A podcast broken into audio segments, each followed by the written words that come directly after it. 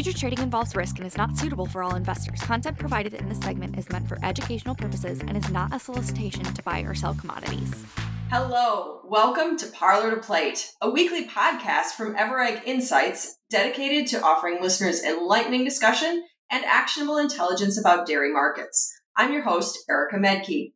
We are excited to have you along today. If you like what you hear, please like us, subscribe, and tell a friend or two. First things first, let's timestamp today's episode. We're a day later than we normally record. It's Thursday, July 20th at 3 p.m. Central Standard Time after USDA released their monthly milk production report. Uh, looking at the dairy markets today, a quick rundown. CME block cheddar today, a 172 per pound. We have jumped 19 cents from last Thursday. Barrels also up 19 cents at a 159. Whey at a quarter, up a penny from last week. Butter, 254, up a penny today, although we are off the year-to-date high from earlier this week of 256. Non-fat dry milk settled at 111 today, down a cent from last week. In the grains, nearby corn at 537, down 56 cents from last week. Soybeans 14.95, down 23 cents, and soybean meal up $10 per ton to 441. Today, we are lucky to have another all star cast from the Ever.Ag team. We've got partners in crime supporting our producer risk management as well as commercial efforts with Tiffany LaMendola and Katie Burgess. Tiffany in California and Katie in Wisconsin. Tiffany is going to speak from the producer side today and Katie from the commercial. And we're also pleased to have Mike North, one of the leaders on our team who helps producers and grain growers manage their risk from his home in southwestern Wisconsin. How are we today, team? Wonderful. Fantastic. Great. Well, let's start off with what's the buzz today. And so I'm going to ask you to hold some of the commentary about milk production until we get to the center of the plate. So, Tiffany, let's start with you. What are producers thinking these days? We are thinking about summer and um, heat that we're seeing in a lot of major milk producing regions. I, as you noted, I sit out here in California. We just went through our first heat wave after lovely June. Um, looks like triple digits are here. We've had pretty warm nights. Um, I suspect it's going to take a little bit of a toll on milk production, as it normally does in the summer of California. But it has been a little on the toasty side as well other, as other parts of the Southwest and Midwest. And so we're hearing of milk production um, not being quite as burdensome as it was maybe a month ago and so that's been good news uh, from a producer perspective in terms of the markets reacting. Katie, what are folks in the commercial space thinking about these days? Folks on the buy side are just watching with awe and surprise as we've seen the spot cheese market rocket higher here over the past couple days. We've gone from the 130s not that long ago, with blocks getting all the way back up to 172 per pound today. And a lot of it ties back into what Tiffany just talked about Summer is here. It is hot outside in spots. With the spot milk tightening up, it's always important to remember this time of year that the cheese we trade in Chicago is only between four to 30 days old. And so if someone needs some product and there's not quite as much surplus coming at folks these days, it's enough to uh, see the fireworks that we have here over the last week or so. Along with that, though, when we talk to folks out in the world, it still seems like there's a lot of cheese sitting in warehouses. So we'll get a new update from USDA on that next week that we'll all be watching carefully. And people are still concerned about demand. There is a little talk that our low prices of the past few weeks may have incentivized a little export demand. But US consumers are still dealing with inflation. There are still challenges in the global market. And so as we look ahead, you know, we've seen a lot, we've seen some pretty low lows in the cheese market. Now we've bounced higher quickly. And so the big question is will this volatility continue as we make our way into the holiday demand season? Thanks, Katie. Mike, how about you? Katie mentioned some fireworks. Can you speak to how that's impacting the grain markets? Yeah, the uh, fireworks continue, if you will, in the Ukraine, and not to make light of a serious situation. Plenty of uh, explosions taking place in the key port city of Odessa as key loadout facilities have been virtually destroyed. Find it no coincidence that the Ukraine grain deal was due to be renewed on Monday, the 17th. That came and went without renewal. And as we've observed that process over the last few renewal cycles, it harkens back to my childhood of watching WWF wrestling, waiting for that three count that just never came.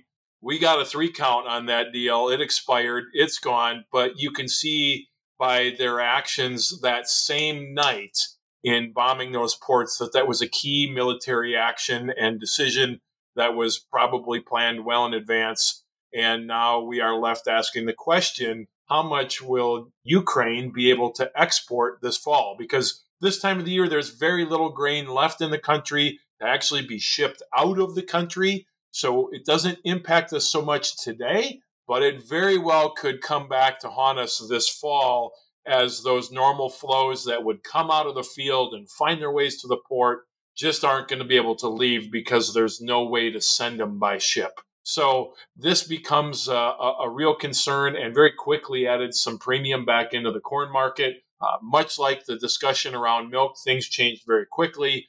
$5 markets became 560 markets. And here we are asking the question now, what will come more of this Ukraine story? And simultaneously, as we watch what fell out of the sky uh, in Ukraine, will there be water that falls out of the sky in the Midwest, which is the other part of the story. And forecasts have remained dry. There's a little divergence in a few of the models that suggest maybe some starts to show up in that seven to 10 day window from today. So a little bit of hope starting to bud, but certainly as we come through a delayed pollination period due to the drought we had in June, this weather forecast is still very important and watching hourly models and shifting trends is going to be all the news here in the next couple of weeks. Thanks, Mike. Let's shift to center of the plate now, just to give everybody a heads up for where we are at. The milk production report came out this afternoon with a fairly bullish tone here.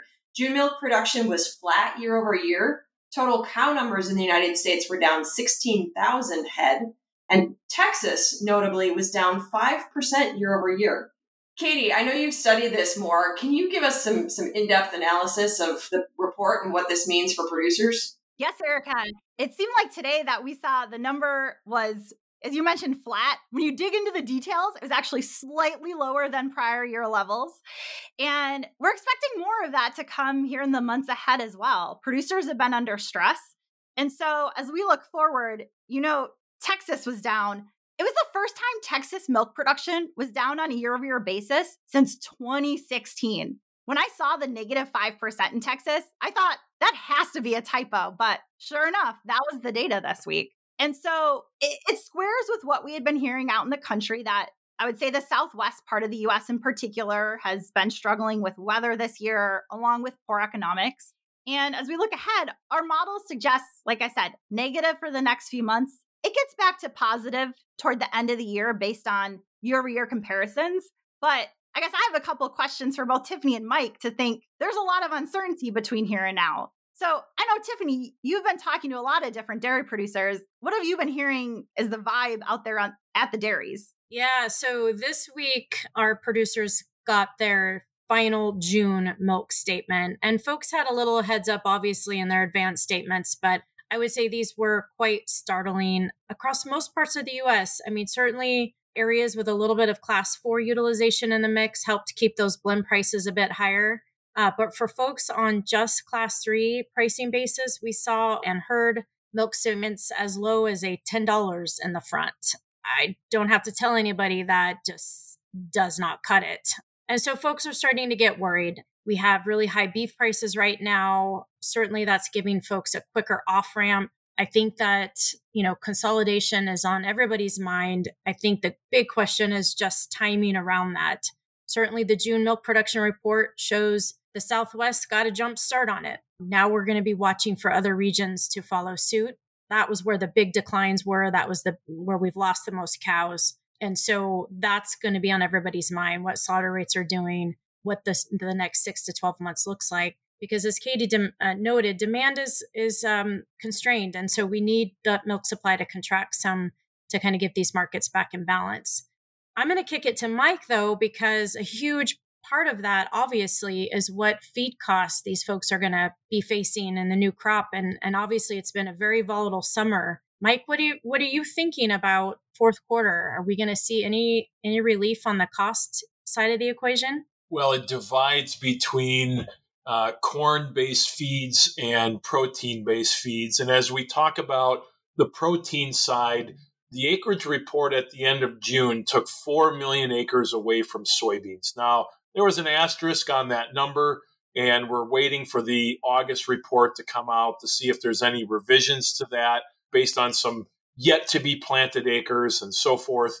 Uh, but a shortfall of that amount takes considerable amount of ending stocks away from what the first forecasts were. And as we look at the road ahead, because of the demand for soybeans and crush, we're going to see some very small balance sheets there, which means that crushers are going to have to pay more to get their hands on beans, which means they may be forced to charge more for soybean meal, even in lieu of the fact that we expect for there to be an excess amount of soybean meal around because of this larger crush for the oil to be used in renewable diesel. That balance sheet's going to stay tight. We look for some, you know, potential price inflation on the protein side above and beyond where uh, our thoughts were leading up to that acreage report. $50 came on top of that meal price very quickly on the backside of that we would expect to carry that premium all the way forward till fall until we can decide what South America is going to plant and how that growing season looks. On the other side, corn, despite some of the questions around yield, still looks to carry a very big balance sheet because just as we've talked about with the dairy side and the concerns about demand there, we have ongoing concerns about the demand side for corn as well exports being probably the poster child of that discussion, a very inflated number in the current forecast that likely will have to be trimmed over time. But as we come into fall, the primary focal point will be yield. That'll impact the supply side of the balance sheet first. It'll take a while before the USDA is ready to come to terms with the smaller demand, which may shrink some of that inventory that's being forecasted and put some premium on corn going into the fall. So, you know, as we talk about feed costs, we don't think there's going to be this massive relief that I think we all hoped for here a few weeks ago, pre acreage report. But over time, there is room for that to dampen. And so producers may have an opportunity to kind of hand to mouth it, if you will, as we go through winter, looking for some some better cost structures to tie up with that milk price to uh, create some better margins. So, with that, Mike, and, and I'm going to kind of go around the table here. What are you doing to help growers this year? And, and, what are you advising people to be looking for? And then, is there anything that you're keeping in mind for 2024? So, if we can start with like from a grain grower perspective, and then Tiffany from a dairy producer perspective, and then Katie commercials. Well, I, will I'll just kind of keep on with what I was talking about from the grain side of things. When the market broke in June, even amidst the drought, uh, we ultimately were taking advantage of that and trying to pile on some some purchases. We just had another major break in corn that equally afforded us another look at that five dollar price point there's going to be continued volatility in this market as we wrestle with what yield is or isn't. And so very likely we'll get a, you know, another bite at the apple here at some lower prices. We're telling guys to continue to lock things in because let's face it, $5 corn is far better than the numbers we saw last year when we were looking at 6 plus. We need to put things in perspective and as this milk price rises against a still smaller corn price compared to last year, we, we can start to really navigate some profitability again. The same would hold for the, the protein side of the equation. We've watched that price yo yo back and forth of late as well, coming off of that 350, 360 zone out into the future, rising to 410, dropping back to 380. There's going to be movement like that. And so as you see breaks in markets continue to establish some coverage looking forward. You may want to leave some open ended basis opportunities on anything you're pricing. And frankly, it's not a bad place to be pricing call options either.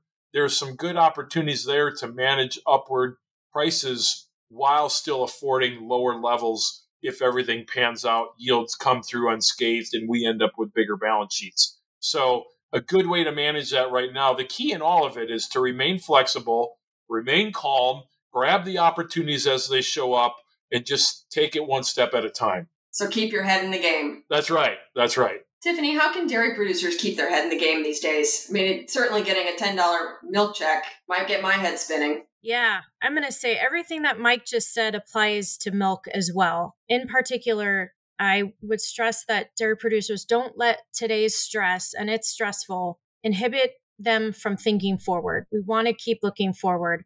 And I'm also going to continue Mike's theme of volatility. I don't know that we're totally out of the woods here yet in our dairy markets. We've got a lot of headwinds. It's nice to see the milk production might be coming down, but we still have a lot of struggles on the demand side of the equation, as Katie noted. So we need to really watch these markets. We need to think forward and we need to take opportunities as they come. We really like layering in coverage uh, on the days that afford folks to do so. So pay attention and yeah, keep your head in the game. Katie, that's the theme today. How do you help commercials keep their head in the game?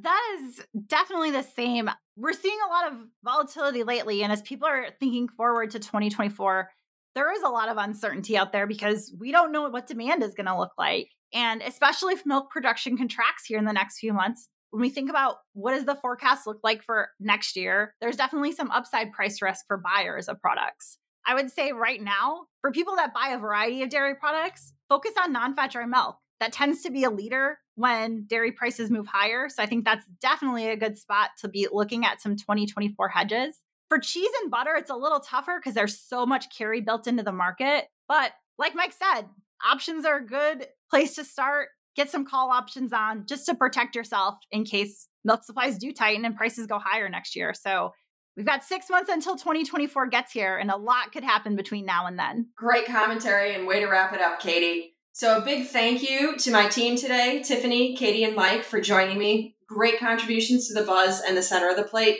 I really appreciate you being here and sharing your insights. Thank you, as always, to our media team, Paige Driscoll, for mixing and mastering. And thank you to the listeners for joining us today. If you like what you hear, subscribe on your favorite app. If you'd like to learn more about how we help people manage risk, please contact us at insights at ever.ag. At EverAg, we partner with every corner of the agriculture industry, from dairy to livestock, crops, and agribusiness, to deliver intelligent supply chain and risk management solutions. We are EverAg, everything agriculture. Learn more at www.ever.ag/everything.